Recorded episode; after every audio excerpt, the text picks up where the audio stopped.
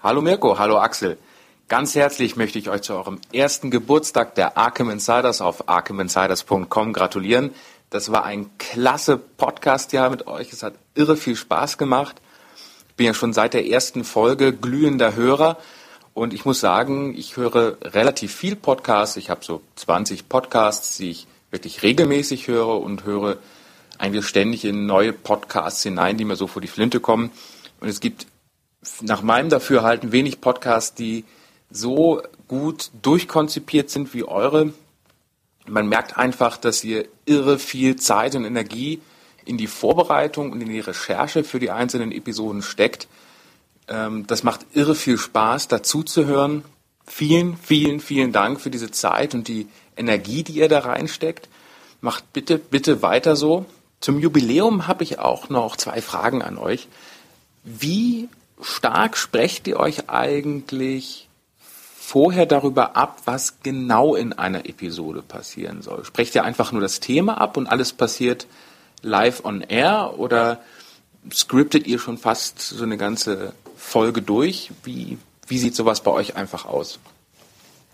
Ihr habt ja auch schon einige Interviewfolgen gehabt und da stellt sich für mich natürlich die Frage, wann kommt eine Episode, bei der ihr Joshi einladet? Das wäre doch mal was. Also, lasst es krachen, feiert schön und macht bitte weiter. Ciao. That is not dead, which can eternal lie. And with strange eons, even death may die. Welcome to the All Lovecraftian Podcast at ArkhamInsiders.com. Hallo, hier ist Axel. Hallo, hier ist Mirko. Und wir sind heute wieder bei den Arkham Insiders. Ja, auf arkhaminsiders.com. Heute ist eine besondere Sendung. Wir sind mal wieder nicht allein. Wir haben äh, Unterstützung. Wir haben einen Gast bei uns und das ist der Erik. Hi, Erik. Hallo. Hi, guten Abend. guten Abend. Erik, wer bist du denn eigentlich? Ähm, ja, also ich bin einfach erst einmal Fan dieses Podcastes ähm, uh. und äh, generell großer Podcast-Fan und auch selbst Podcaster. Also ich ähm, bin seit etwa vier Jahren beim Campusradio Funk Up. Also es ist das Campusradio der Uni Potsdam. Und wir sind ein reines Podcast-Radio, was mit der Uni Potsdam ehrlich gesagt gar nicht so viel zu tun hat. Ähm, wir machen da so ein bisschen unser eigenes Ding. Und unter diesem Label Funk Up laufen halt diverse Podcast-Formate. Eins davon, nur mal ein Beispiel zu nennen, was ich halt selber persönlich sehr stark betreue, ist ähm, die Art Rock Affair. Das ist ein Progressive Rock Podcast. Ja, das treibe ich so. Ah, da habe ich uns also gefunden, weil ich google natürlich ab und zu mal nach äh, den Arkham Insiders und auf irgendeinem Suchplatz bin ich auch dann auf diese Art Rock Affairs gekommen und ähm, ja, da hatte ich gemerkt, dass wir da einmal erwähnt sind. Ich wusste allerdings nicht, dass du da mitmachst. Ja, genau. Okay. Okay, cool. Also ein Podcaster schon seit langer Zeit. Ja. Und vier Jahre? Ja, das ist viel, ne? Ja. Und äh, was ich auch noch erwähnen kann, wer, wer noch was von mir lesen will oder beziehungsweise Comics sich ansehen will, weil ich zeichne Comics, äh, der kann mal auf Elfenbein-Bungalow vorbeischauen. Also elfenbeinbungalow.de. Das ist mein Blog. Elfenbein-Bungalow. Ja. Okay, werden wir in die Shownotes packen. Gut, ähm, wir haben eingangs die tollen Worte von vom Tristan gehört. Vielen Dank, lieber Tristan, dass äh, ja, ich habe ein bisschen geweint. Äh, das, das, war sehr, sehr, sehr, sehr lieb von dir. Tristan ist Gonzo, Archivist at Twitter, ähm, auch ein Fan der ersten Stunde. Ähm, echt toll. Vielen, vielen Dank. Äh, wir werden gleich auf deine Fragen noch eingehen.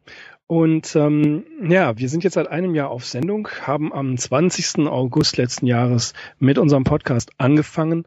Ähm, Geburtstag des Meisters. Heute ist wieder der 20. August. Ah. Ähm, das wird, ja. Wir sind also tatsächlich schon ein Jahr und 30 Folgen alt. Wer hätte das gedacht? ich schon. ich habe zumindest gehofft. Ja, und äh, wenn wir mal schauen, biografisch gesehen befinden wir uns immer noch im knapp ersten ja, ersten Drittel. Wir sind schon fast in der zweiten Hälfte. Also äh, wir haben noch einiges äh, an Biografie Lovecrafts vor uns. Da ist noch, da kommt noch eine ganze Menge. Genau, man darf natürlich auch nicht außer Acht lassen, dass wir zwischendurch immer mal gewisse Special-Folgen einarbeiten und dass wir uns einfach zu manchen Themen sehr ausführlich auch geäußert haben. Jetzt aktuell zum Beispiel die Philosophie-Debatte, dann Lord Dunsany wird auch nochmal ein großer Block werden. Das kann ich vielleicht jetzt schon mal hier verraten. Und so mhm. versuchen wir das ja auch immer ein bisschen aufzulockern, dass das nicht einfach nur so stringent dieses Herunterzählen der Lebensjahre Lovecrafts ist. Ja, das finde ich persönlich auch wichtig, weil Lovecrafts Einfluss auf die ähm, gesamte, man kann schon sagen, Popkultur unserer Zeit ist gewaltig. Das ist auch ein Thema, äh, Erik, worüber du, äh, glaube ich, gerne reden wolltest, nicht wahr? Ja, ich bin da jetzt beileibe kein Experte, aber ich äh, bin ein sehr interessierter Beobachter der teilweise absurden äh, ja Dinge, die rund um Lovecraft und um den Cthulhu-Mythos so entstehen, also nicht nur literarischer Hinsicht, sondern eigentlich mehr so in äh, Nippes Hinsicht könnte man vielleicht sagen. Aber darüber können wir nachher gerne nochmal reden. Der Lovecraft ist allgegenwärtig, also er ist wirklich allgegenwärtig. Das hätte man damals zu Lebzeiten oder kurz nach seinem Tod auch nicht gedacht, dass ähm, sich unsere Popkultur, unsere moderne Kultur äh, immer wieder an seinen Sachen bedient. Mhm. Ja, es, das, man kann sagen, es hat sich regelrecht verselbstständigt. Also teilweise sind da, glaube ich, wirklich Projekte am Start, die sich mit Lovecraft selbst relativ wenig auseinandergesetzt haben. Und ich habe ja schon mal die Vermutung geäußert, dass wir auch irgendwann an dem Zeitpunkt sein werden, wo zum Beispiel Lovecraft ein völlig losgelöster Begriff möglicherweise sein wird oder Cthulhu ein völlig losgelöster Begriff sein wird von dem Menschen und Schriftsteller H.P. Lovecraft, so wie es etwa bei Dracula geschehen ist oder wie es bei Frankenstein passiert ist. Frankenstein wird ja heute gerne gleichgesetzt mit dem, was eigentlich Frankensteins Monster ist. Ja, richtig, mhm. richtig. Es verselbstständigt sich dann. Also im Falle von Cthulhu würde ich sogar schon so weit gehen und sagen, das ist bereits geschehen. Also okay. ich glaube, äh, der Cthulhu-Mythos ist ähm, in vielerlei Hinsicht äh, hat sich schon sehr stark verselbstständigt, insbesondere wenn ich mir so das, das Rollenspiel dazu ansehe. Also das Cthulhu Rollenspiel heißt, glaube ich, einfach so, ne? Mhm. Oder Call of Cthulhu. Call of Cthulhu, ja. Mhm. Cthulhu. Wo ich immer wieder höre von ähm, Leuten, die eben Rollenspielfans sind und die das spielen und die, glaube ich, ähm, von den Stories oder geschweige denn jetzt von der von der Person hinter diesen Stories gar nicht so viel wissen ähm, und die da eigentlich so ganz von einer ganz ganz anderen Ecke äh, drauf zugehen. Du sagst, du hörst von Leuten, die Rollenspielfans sind oder selbst Rollenspieler sind. Ich habe manchmal das Gefühl, der wirklich einzige Exot zu sein, der niemals dieses Spiel ge äh, gespielt hat, der überhaupt von ja. Rollenspielen überhaupt nicht weiß, wie die eigentlich funktionieren. Und ja, meine Frage wäre einfach mal an dich, Erik. Hast du denn selbst auch Rollenspiele gespielt oder ganz speziell The Call of Cthulhu? Äh, Nein, habe ich nicht. Ich ähm, bin immer wieder ähm, interessiert gewesen an äh, Pen and Paper Rollenspielen. Ähm, also es hat mich sozusagen von ferne äh, sehr fasziniert und äh, ich habe mir diverse Podcasts darüber angehört. ähm, aber ich habe dann doch für mich festgestellt, das ist etwas, was äh, mir, mir zu viel Zeit kostet. Ich habe noch ganz, ganz viele andere Interessen und ich glaube, das würde mich un äh, unmäßig in Beschlag nehmen, wenn ich, ähm, wenn ich da erstmal einen ganzen Abend nur mit Charaktererstellung beschäftigt wäre. Ich glaube, bei dem Call of Cthulhu Rollenspiel ist das gar nicht mal so extrem. Da gibt da ähm, werden die Charaktere ja immer ganz schnell wahnsinnig und kann sowieso über nur ganz wenige Runden gespielt werden. Würde mir wahrscheinlich entgegenkommen. Aber ich muss gestehen, nee, äh, so richtig Pen and Paper Rollenspiele habe ich noch nicht gespielt. Also Cthulhu als äh, allgegenwärtiger Gegenstand, ja, das ist richtig. Und spätestens ist das bei mir auch äh, klar, ist es mir auch klar geworden, als er in einer Folge von South Park auftauchte. Ach. Kennt ihr die Folge? Nein. Ja, nicht?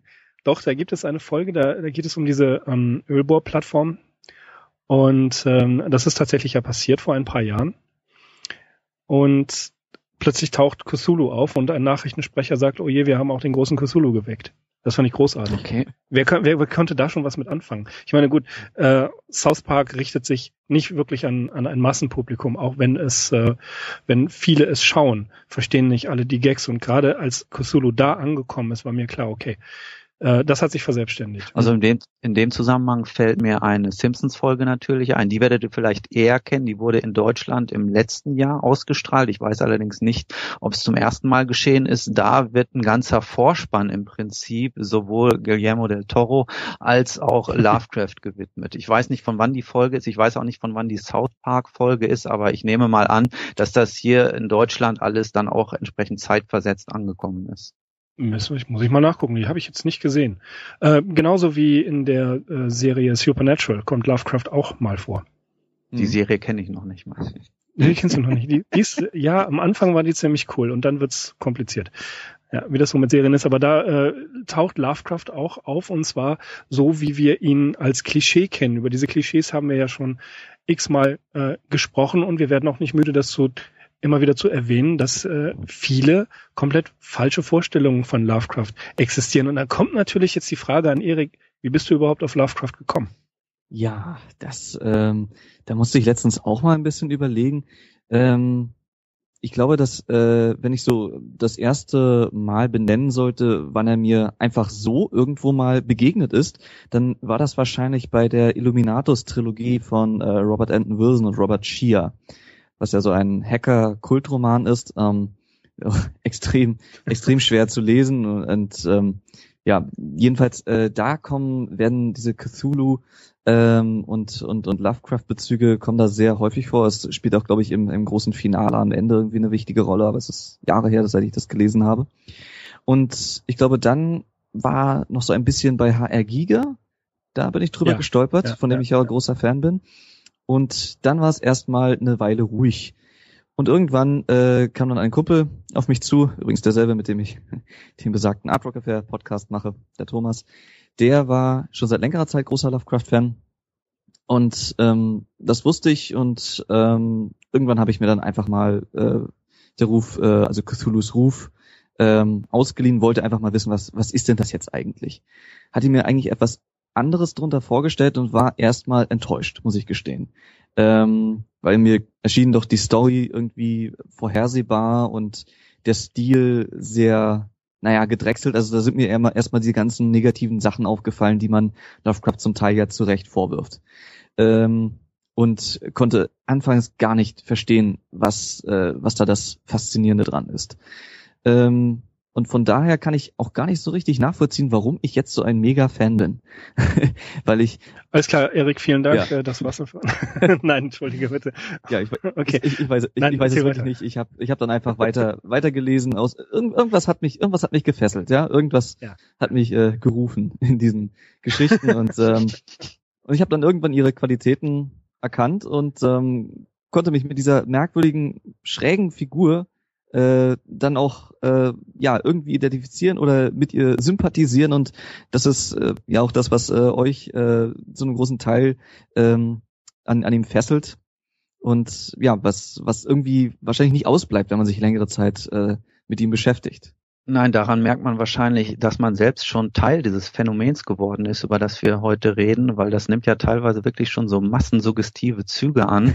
Du hast das so schön gesagt, so irgendwas fesselt einen dann an dieser Figur. Ja, es ist teilweise wirklich so, wenn man einmal anfängt, dann lässt einen das nicht mehr los, obwohl das bei mir tatsächlich so war. Ich habe ihn allerdings auch in einem recht frühen Alter kennengelernt, wo man überhaupt erst anfängt, äh, so eine Leseerfahrung, eine jugendliche Leseerfahrung herauszubilden und fand ihn da schon sehr, sehr interessant. Und ähm, der andere Autor, den ich zu jener Zeit sehr stark gelesen habe, Stephen King, spielt halt in einer völlig anderen Liga. Und es war einfach ein sehr schöner Kontrast für mich zu diesen gängigen Horrorautoren, Stephen King, Coons, äh, James Herbert. Und ja, doch, also Lovecraft, kann ich sagen, war bei mir früh eigentlich schon sehr, sehr hoch angesehen. Ich finde interessant, dass du die Illuminatus-Trilogie äh, erwähnt hast. Ich habe heute Wilsons Bücher etwas näher an meinen Schreibtisch gerückt beim Aufräumen. ich, ja, also nicht nur die Illuminatus-Sachen, sondern auch die Illuminatus-Papiere und was er sonst noch so mhm. rausgegeben hat. Und ähm, ja, habe mir auch gedacht, darüber müsste ich, das müsste ich einfach mal wieder lesen. Und lustigerweise gleichzeitig beim Aufräumen Aufräumen, die war die CD uh, The Call of Cthulhu von LPL Records. Ähm, ich glaube, vorgelesen von Joachim Kerz, Kerzel heißt er, glaube ich. Ja. Kerzel, genau. Und ähm, ja, das, das war schon wieder, es lag vielleicht auch am Vortrag, das war schon wieder dieser Moment, wo ich dachte, das ist eigentlich eine genial aufgebaute Story, also genau das Gegenteil von dem, was, was dein erster Eindruck war, Erik. Aber ich finde die Story trotzdem schon ziemlich genial, aber ich bin auch der Einzige, der Träume im Hexenhaus, nein, nicht der Einzige. Wie ich im Forum gelesen habe, nicht der Einzige, der Träume im Hexenhaus gut findet. Ich finde sie okay. okay, gut. Ja, danke. Übrigens, du darfst bleiben. Äh, wer, wer ähm, seine Kinder schon ganz früh an Lovecraft und Cthulhu ranführen will, dem kann ich nur empfehlen, sich einfach ein äh, Kuschel-Cthulhu zu kaufen. Ähm, denn das, das ist eines dieser, dieser merkwürdigen Sachen, die es, äh, die das Ganze halt hervorgebracht hat. Es gibt ja. ähm, Cthulhu Kuschelfiguren und ähm, mehr noch, also es gibt auch Hauslatschen mit Tentakeln und ich habe auch einmal ein sehr schönes Foto gesehen von jemandem, das war dann allerdings mehr so Marke Eigenbau, jemand, der sich eine Skimaske aus grüner Wolle äh, gestrickt hat und unter den Augen waren dann halt so grüne Troddeln, die ja, also sozusagen Wolltentakel bildeten. ja, meine Kinder haben beide eine, einen Cthulhu zum Kuscheln, einen kleinen. Das ist kein Witz. Das ist wirklich wahr. Ich habe auch schon überlegt, äh, ein Freund von mir, äh, der, der äh, einen kleinen Jungen hat, äh, einen, einen kleinen Sohn, äh, mal ein, ein solches äh, Accessoire zu schenken, aber ich habe mich noch nicht, ja. noch nicht getraut. Also doch, wir haben es. Wir haben äh, tatsächlich äh, auch den Trend mitgemacht. Ich habe einen Weihnachtskusulu, einen Halloween-Kusulu, einen Hund oh. ist hinter und so weiter. Ja, ja. Na, ich find's witzig. Also äh, das, das ist nicht so schlimm, wie ich finde. Ich habe auch auf der Spiel in Essen vor Jahren den Macher dieser Dinger kennengelernt. Mhm. Der ist da gewesen. Und äh, er sagte, der erste, der immer vom Band lief, ähm, das erste Plüschtier, das hat er sich immer mit nach Hause genommen. Mhm. Also ein net, sehr netter Kerl, war auch eine, ein sehr interessantes Gespräch. Aber ähm, bleiben wir doch dabei, dass diese, diese Auswüchse, also dass das Cthulhu allgegenwärtig ist, dass Cthulhu tatsächlich auch solche merkwürdigen Blüten treibt, das ähm, zeigt, wie präsent er ist. Aber äh, Axel und Erik, ihr hattet das vorhin äh, angedeutet, gefesselt ja, hat euch eher Lovecraft gefesselt oder hat euch eher das Werk gefesselt? Also was, was, was war ungefähr die, die, das Faszinosum daran? Also der Mann ist ein, wie wir es wissen, interessanter Charakter gewesen, hat ein Interess doch interessantes Leben gehabt, obwohl er immer das Gegenteil behauptet. Oder war es das Werk? Ja, Erik. ähm, Frage weiter. Ja, also ich bin ich, ich würde jetzt nicht sagen, dass, äh, dass ich das eine irgendwie interessanter finde als das andere. Das ähm, hängt für mich ganz stark zusammen, weil das, was mich immer fasziniert, was ich auch, glaube ich, in den Kommentaren einmal gesagt hat, ist, dass man in den Geschichten ähm, ganz stark merkt, wovor Lovecraft selber Angst hat. Und das macht äh, eine ganz große Faszination beim Lesen der Geschichten aus. Und da kommt man natürlich nicht ganz drum rum, sich äh, damit der Figur von Lovecraft zu beschäftigen. Also ich glaube, die Geschichten sind noch gruseliger, wenn man genauer weiß, wer Lovecraft war. Und äh, wenn man, wenn man seine Ängste besser nachvollziehen kann. Zum Beispiel eben das, dass er Angst vor rassischer Vermischung hat und was man ja in den Schatten über Innsmouth und so weiter alles ganz stark rausliest. Ähm, nur, nur mal so als Beispiel. Hm.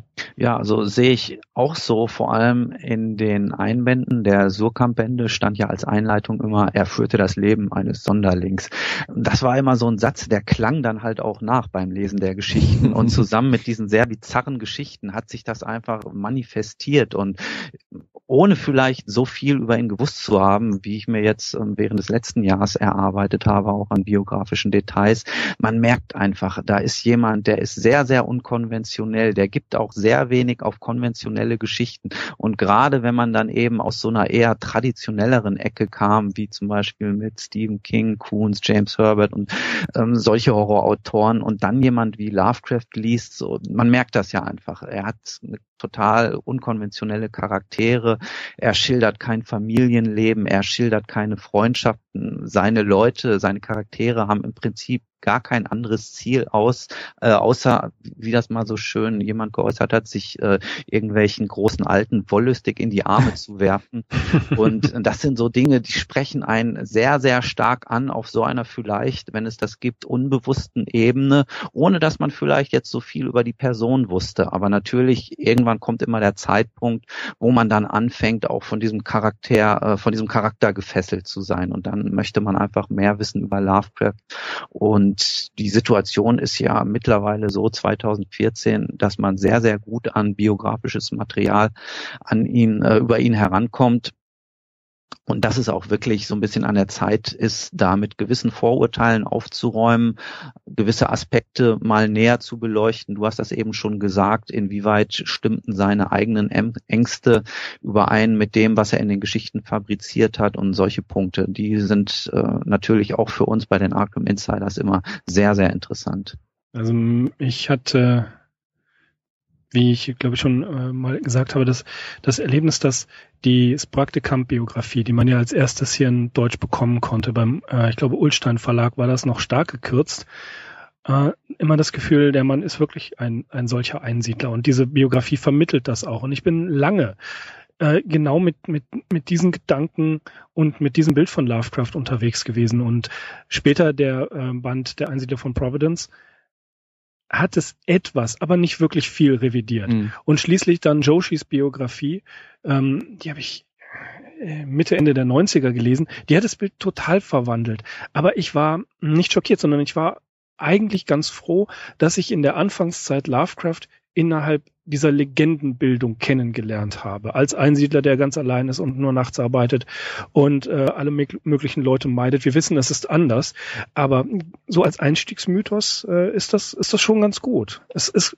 eigentlich auch, wenn man wenn man das so will, geschickt gemacht. Ja. Es macht ihn interessant. Ja, wobei das bemerkenswerte wirklich an Joshis Arbeiten ist, ist, dass er kann persönlich sein und er kann auch subjektiv sein, aber es ist sehr selten. Er geht da sehr, sehr objektiv dran und bei Sprague the Camp zum Beispiel und auch bei den Aufsätzen, die in der Einsiedler von Providence äh, zusammen äh, gesammelt sind, ja, werden auch Fakten wiedergegeben, aber das sind teilweise stark subjektiv geprägte Berichte und die führen dann halt auch dazu, dass man tatsächlich dieses Bild von Lovecraft hat, was wahrscheinlich auch so forciert werden sollte.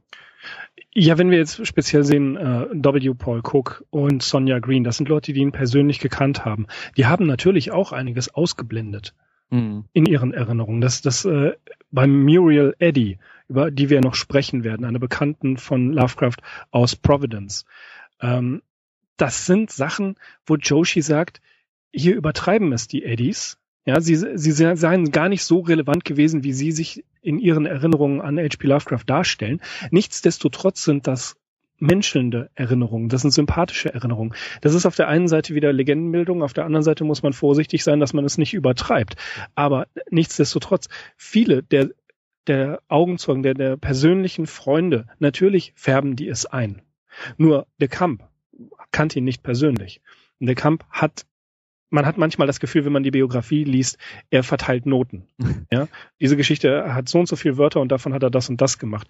Ja, natürlich, das ist völlig in Ordnung, aber äh, er nähert sich dem sehr, sehr, sehr subjektiv an und das habe ich eigentlich immer verdammt und immer kritisiert. Aber mittlerweile kann ich es auch nachvollziehen und verstehen und finde es als Einstiegsdroge gar nicht mehr so schlimm. Ja, das war auch auf jeden Fall meine Einstiegsdroge. Also ich habe bisher noch nicht die Joshi-Biografie äh, gelesen. Also ich weiß gar nicht, äh, ob ich dafür überhaupt noch Platz in meinem Regal habe. Aber ja, jedenfalls kann man sagen, dass auch diese äh, Biografie von Lovecraft, also nicht nur der Cthulhu-Mythos, sondern auch er selbst, seine eigene Person, sich in gewisser Weise verselbstständigt hat. Also jeder hat so seinen eigenen Lovecraft, den er äh, gerne sieht und äh, gerne so haben will, wie, wie er ihn sich halt vorstellt. Ja, ich bastel auch noch. Ich bin noch, noch nicht ganz fertig mit ihm. Ja. Ja, es ist, es ist auch, äh, wie wir auch schon in den Sendungen immer wieder gesagt haben, interessant, dass es jetzt so, ich glaube, es, man mag es die dritte oder vielleicht sogar die vierte Generation von Lovecraft-Forschern äh, geben, die mh, mm, das Lovecraft Annual bei Hippocampus Press rausgeben. Es sind immer wieder neue Aufsätze. Es sind natürlich auch die alten Haudegen dabei, aber neue Forscher gehen an die Sache ran mit anderen Mitteln. Das finde ich auch eben sehr interessant. Die Lovecraft-Sammlung in der Hale-Bibliothek äh, der, an der Brown-Universität ist anders katalogisiert, ist anders geordnet worden. Äh, De Camp beispielsweise das hatten Axel und ich äh, vor einiger Zeit mal besprochen, der kommt in einen Raum rein, wo die einfach nur das Zeug in Kartons gepackt haben. Sie wollten es ursprünglich gar nicht haben, hm. denn Lovecraft war ein Pulp-Schreiber. Also der schrieb für, für Schundheftchen. Ja. Man konnte sie davon überzeugen, dass es immerhin einer von Providence war und dass äh, Townley Scott war da auch nicht ganz un, äh, glaube ich jedenfalls nicht ganz untätig, wenn gesagt hat, er ist ein Regionalschriftsteller und damit wurde das für die ähm, Brown Universität schon interessant und jetzt kriegen die wöchentlich mehrere Anfragen, wie es denn mit der mit der Lovecraft-Sammlung aussieht. Also das wiederum zeigt, äh, wie sehr sich die Leute auch ernsthaft auf akademischem Niveau für ihn interessieren. Ich es gibt viele Schriftsteller, die eine ganze Menge ähm, ja, da, da werden, da werden ähm, Periodicals drüber veröffentlicht, ja, ähm, Jahrbücher werden geschrieben und so weiter und so weiter. Und Lovecraft gehört auch dazu.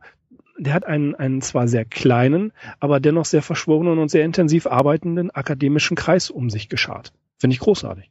Ich würde aber auch sagen, also ich habe irgendwo gehört, dass er mittlerweile schon zu so einem gewissen äh, Literaturkanon, zumindest im äh, äh, amerikanischen Bereich, äh, dazugezählt wird. Ja, ja, mittlerweile. Mittlerweile gibt es ihn in der Library of America. Mhm. Das stimmt. Genau wie Philip K. Dick übrigens auch. Oh.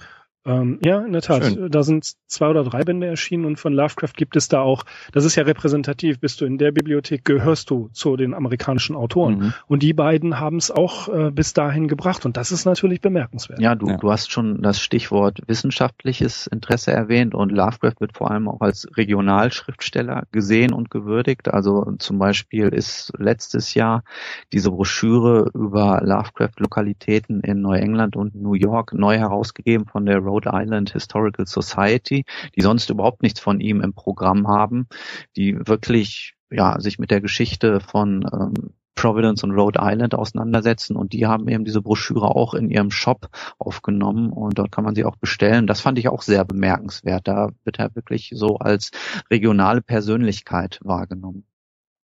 Vor ein paar Jahren ist ein Bildband erschienen über Providence. Äh, den hatte ich auch leider nur zur Ansicht, weil der war sehr, sehr teuer. Da ging es um die Neugestaltung der Innenstadt von Providence.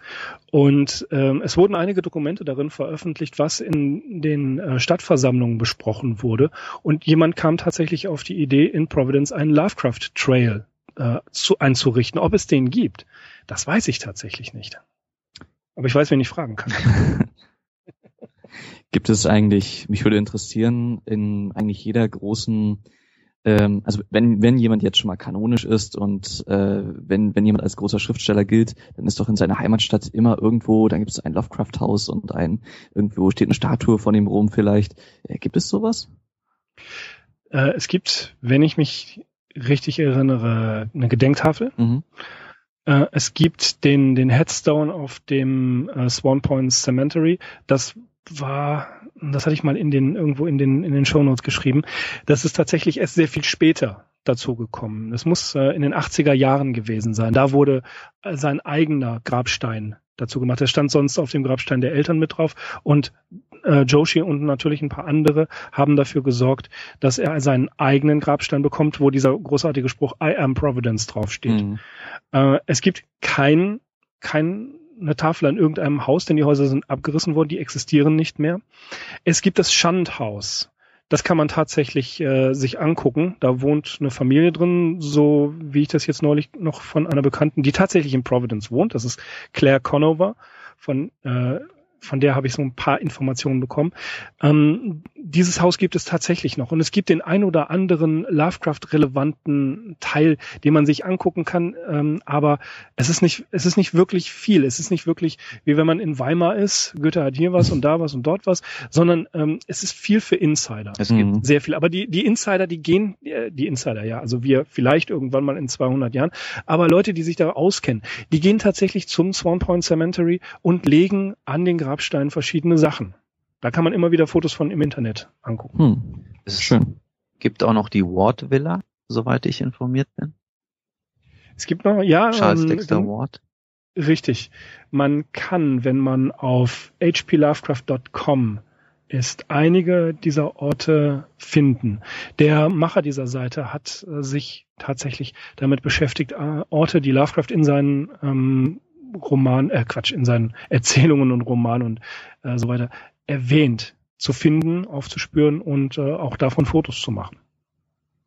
Also das ist auch ein Thema, das mich sehr interessiert. Und ich wollte noch eine Publikation erwähnen, die ist im letzten Jahr erschienen. Das ist Lovecraft in the Merrimack Valley von David Goatswart und da werden verschiedene Trips von Lovecraft beleuchtet, die er in äh, diese Grenzregion des Merrimack-Flusses gemacht hat zwischen Massachusetts und Rhode Island.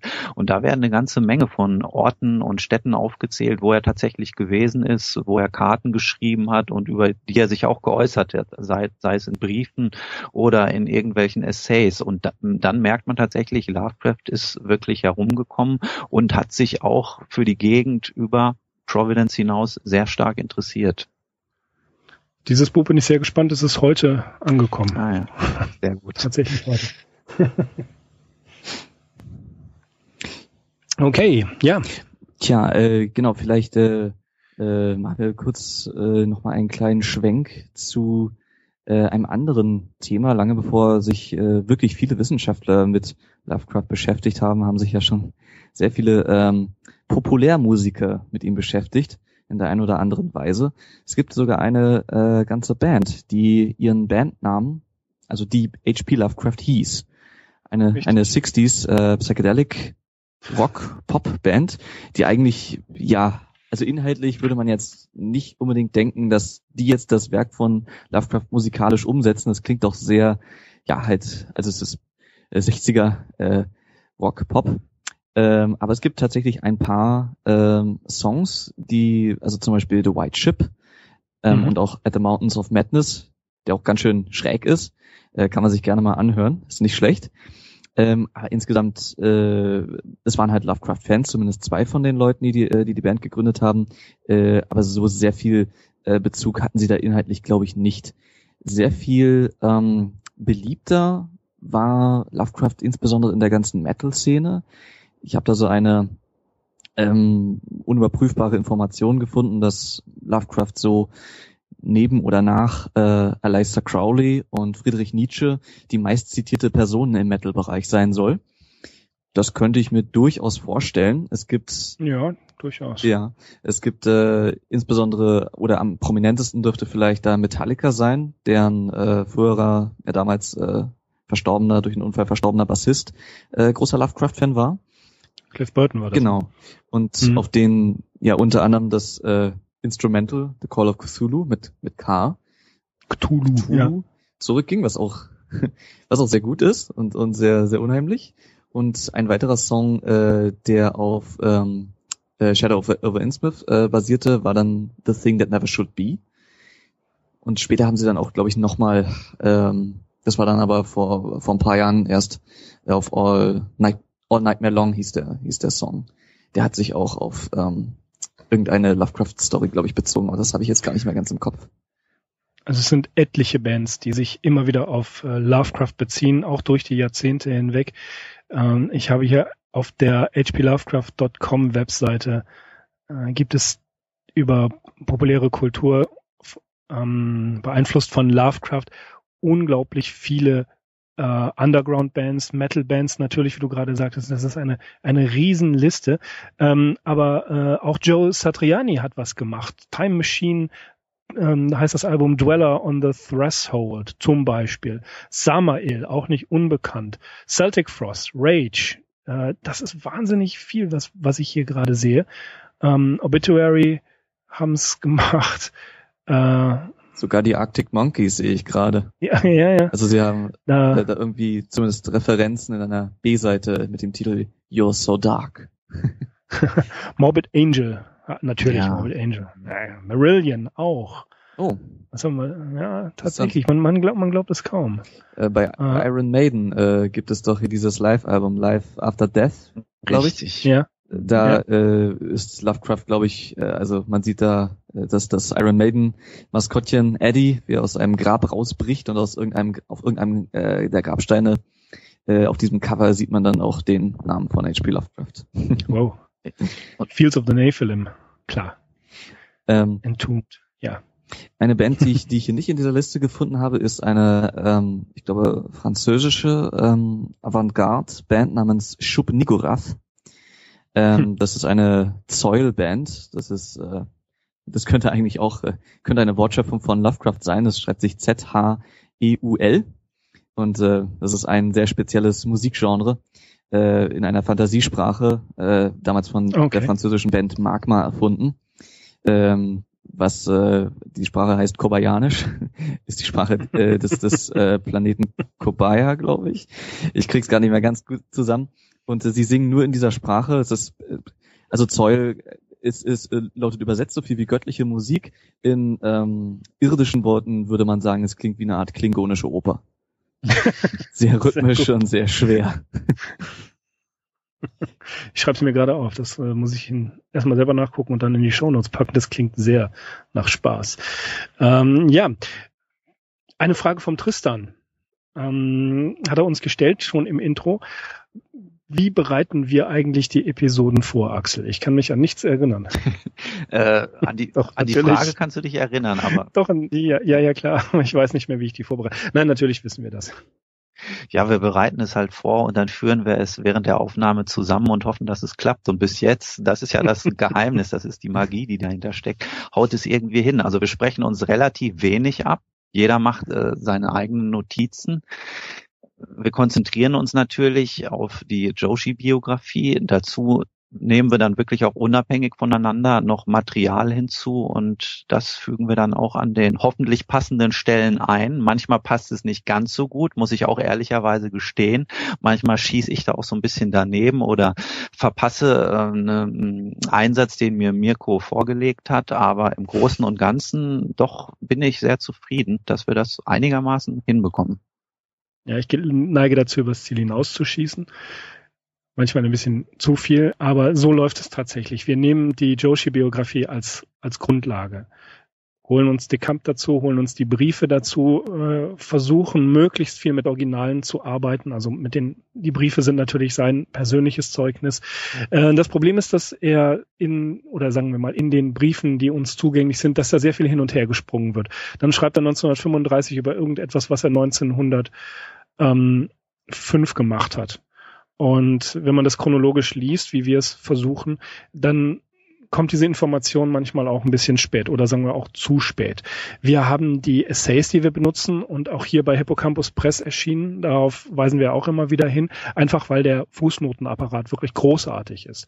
Und eine der absoluten ultimativen Waffen im äh, Dickicht des Lebens von H.P. Lovecraft ist unter anderem auch die H.P. Lovecraft Enzyklopädie, ebenfalls bei Hippocampus Press herausgegeben. Und die hat uns schon das ein oder andere Mal gerettet, würde ich sagen. Ja, denke ich auch. Und ich glaube, relativ viele Wikipedia-Artikel, zumindest die englischsprachigen, fußen auch auf dieser Enzyklopädie und übernehmen da die. Infos, weil da hat wirklich oder haben Joshi und Schulz alles zusammengetragen, was sie an Personal, an Geschichten, an Ereignissen etc. über Lovecraft zusammengetragen haben im Lauf der Jahre, was sie erforscht haben. Und dort hat man es wirklich sehr schön komprimiert alles beieinander, während die Biografie natürlich sehr, sehr ausufernd teilweise ist. Und wir setzen dann noch einen drauf, wie jetzt bei diesen letzten beiden Episoden mit der Philosophie. Ja, das ist einfach einladend, das macht Spaß, dann da noch weiter reinzugehen. Und gerade wenn wir so jemanden wie Ernst Heckel haben, ist es absolut lohnenswert, dass wir den auch nochmal extra behandeln. So kommen wir natürlich immer ein Stück weiter weg von Lovecraft, aber ja, gut, wir haben uns dafür nun einmal entschieden. Wir meinen, dass das sehr, sehr wichtige Arbeit ist, auch da den Blick drauf zu erweitern und hoffen, dass das am Ende unseren Hörerinnen und Hörern zugutekommt und dass sie das genauso empfinden wie wir. Ich hätte übrigens auch eine äh, kleine Making-of-Frage äh, an euch beide, nämlich ihr hattet die Briefe erwähnt und äh, wissen ja, wie viele das sind. Äh, habt ihr die oder einer von euch zumindest äh, als Kompendium im, äh, im Regal stehen? Mirko. Ja. Ja, ich habe die. Ich habe die Arkham House Ausgabe, alle fünf Bände. ich wollte gerade äh, fragen, wie viele Meter sind das? Ja. Nicht viel, nicht viel, das ist nicht viel. Frag mal lieber, was die gekostet haben. ja, ja. Oder was die heute kosten. Die sind teuer, ja. Das, das war also tatsächlich, ich habe vor 20 Jahren ähm, eine Ausbildung als eine Ausbildung gemacht und ähm, ja, also als Buchhändler und habe quasi äh, im ersten Monat direkt diese Arkham äh, Insiders, äh, Quatsch, Arkham Insiders Ausgabe. Schön wäre es, aber da arbeiten wir noch dran. Nein, diese Arkham House Ausgabe natürlich, die kommen im Alphabet vor uns, äh, gekauft. Das war lächerlich wenig. Das hat, glaube ich, 40 Mark gekostet, inklusive Import und alles. Also das, das kann man sich heute gar nicht mehr vorstellen. Und dann habe ich über die Jahre wirklich diese anderen vier Bände gejagt und habe eine, eine Menge Geld dafür ausgegeben. Ja, das war wirklich, ja, das darf man niemandem erzählen. Ähm, das nächste, was man, was man sich besorgen kann, ist schon wieder Hippocampus Press. Irgendwann kriegen wir auch äh, pro Erwähnung fünf Dollar dafür. äh, da gibt es die Letters to Reinhard Kleiner und die Letters to Alfred Galpin und zwei weitere, wie ich gesehen habe. Die habe ich aber noch nicht. Die sind sehr gut editiert, ähm, mit einem Fußnotenapparat, natürlich von Joshi äh, bearbeitet und aus einem Verlag Nightshade Books. Ob der mit den Briefen weitergemacht hat, weiß ich nicht. Äh, Mysteries of Time and Spirit, das sind Lovecraft und äh, Van Dry Briefe und einer meiner absoluten Lieblingsbriefe, äh, Letters from New York. Also es gibt die Biografie in drei verschiedenen Formen. Das ist einmal A Dreamer and a Visionary, das ist eine sehr kurze Form der Biografie. Dann äh, Lovecraft Alive und I Am Providence. Und Lord of a Visible World ist eine Zusammenstellung von wichtigen Briefen, die autobiografische Themen ähm, behandeln. Die sind tatsächlich innerhalb ihres Themas, also beispielsweise Philosophie oder Publikationsgeschichte, nochmal chronologisch geordnet. Wenn man das bekommen kann, hat man einen sehr guten Einblick. Ansonsten, was die Briefe angeht, das haben wir ja auch schon das ein oder andere Mal erwähnt. Wir wissen nicht genau, wie viele es sind. Schätzungen reichen von 70.000 bis 100.000 halte ich für sehr gewagt, aber gut, warum nicht? Und wir wissen, wie viele Briefe vernichtet worden sind von verschiedenen Leuten. Cook aus Unachtsamkeit, ähm, Barlow hat sie vernichtet, Loveman hat sie vernichtet, Sonja Green hat einige vernichtet. Also es ist eine ganze Menge, was wir nicht wissen und worum sich, naja, nur Spekulationen ranken können, was sehr, sehr gefährlich ist. Diese Briefe sollen rauskommen, irgendwann vielleicht mal bei Hippocampus Press. Es gibt Anfänge, Briefe an August Derleth, Briefe an Robert E. Howard, aber auch diese Ausgaben sind mir persönlich viel zu teuer und ich kann nur hoffen, dass Hippocampus Press dieses mal in Angriff nimmt, die Briefe anständig in einer e-, editierten Form zu bringen mit einem Apparat versehen und vor allen Dingen erschwinglich. Weil das ist, das ist das Stichwort. Und da, ich glaube, jede zweite Folge erwähne ich das, dass es so nicht funktionieren kann, dass man nicht Forschung betreiben kann, wenn man keine Quellenlage, kein Quellenmaterial hat oder wenn es nicht zugänglich ist. So geht's nicht. Ja. Nee, auf keinen Fall. Apropos Forschung, wo wir gerade dabei sind, wollen wir vielleicht einfach noch eben auf Tristans zweite Frage zu sprechen kommen. ja, vor dem, wovor ich äh, unter anderem eine ganze Menge Angst habe. Der Tristan fragt uns, ob wir nicht mal Lust haben, ST Joshi einzuladen. ja, im Prinzip schon. Im Prinzip habe ich dazu Lust, aber ähm, das Problem ist einfach, ST Joshi ist natürlich äh, die absolute Koryphäe. Er ist der Mann, der Lovecraft äh, erforscht hat. Ja, was nicht in seiner Biografie, das ist sehr übertrieben, ich gebe es zu, aber was nicht in der Biografie steht, drin steht, existiert auch nicht. Aber ähm, Joshi hat vor einigen Jahren seine Bemühungen im äh, Bereich Lovecraft stark zurückgefahren. Der hat auch nicht immer Lust, nur sich über Lovecraft zu unterhalten. Er gibt unter anderem die Sachen äh, äh, von, von Mencken raus, die Briefe, hat eine Edition gemacht. Ähm, er arbeitet sehr, sehr viel an der Entwicklung der Weird Tales, also der Weird Fiction in Amerika. Er möchte auch andere literaturwissenschaftliche Sachen machen. Äh, klar würde ich ihn gerne mal interviewen oder mit ihm einfach nur reden, weil er die Autorität ist. Andererseits ich weiß nicht, ob der überhaupt Bock darauf hat, noch mehr über Lovecraft zu erzählen, weil er ja schon so eine ganze Menge erzählt hat darüber. Ja, man müsste es ja nicht auf Lovecraft konzentrieren, aber ich denke, wir sollten uns da selber auch noch so ein bisschen Zeit und ein bisschen Raum lassen ja. und wenn vielleicht aus irgendwelchen Gründen mal der Name Arkham Insiders von einer ganz anderen Seite an ihn herangetragen wird, wenn er da schon mal von gehört haben sollte, dann wäre es vielleicht Zeit, auf ihn zuzukommen. Aber ich glaube, so ein bisschen können wir uns da selber auch noch Zeit lassen. Äh, also ein Jahr sollten wir auf jeden Fall noch die Sache ja. erstmal durchziehen und dann mal gucken, wie sich das entwickelt. Aber auf lange Sicht hingesehen ist das natürlich ein sehr, sehr attraktiver Gesprächspartner. Und wie gesagt, es muss nicht nur über Lovecraft gehen. Zu den Leuten, die du eben schon erwähnt hast, kann man noch hinzufügen Lord Dunsany. Er ist mindestens einmal auf Schloss Dunsany in County Meath in Irland gewesen und äh, betreibt auch dort Forschung und hat jetzt aktuell, er schreibt das dann äh, in seinem Blog auch, irgendwelche bisher unbekannten Dunsany-Texte zutage gefördert. Und ja, das sind alles Sachen, klar, die haben auch mit Lovecraft zu tun, im näheren oder im weiteren Sinn. Und darüber könnte man sicherlich genauso gut mit ihm sprechen. Aber definitiv, wir, wir wollen ihn haben. Ja. Also wir werden ab einem gewissen Zeitpunkt nichts unversucht lassen, Bestechungsgelder und dergleichen, äh, um ihn mal in der Show zu haben. Das ist, ähm, ja, wir werden es versuchen, auf jeden Fall. Ihr könnt ja erstmal Stephen King einladen. Wen? Ach so, den, ja. Von dem habe ich gehört. Ich kenne seine Arbeit. Ja.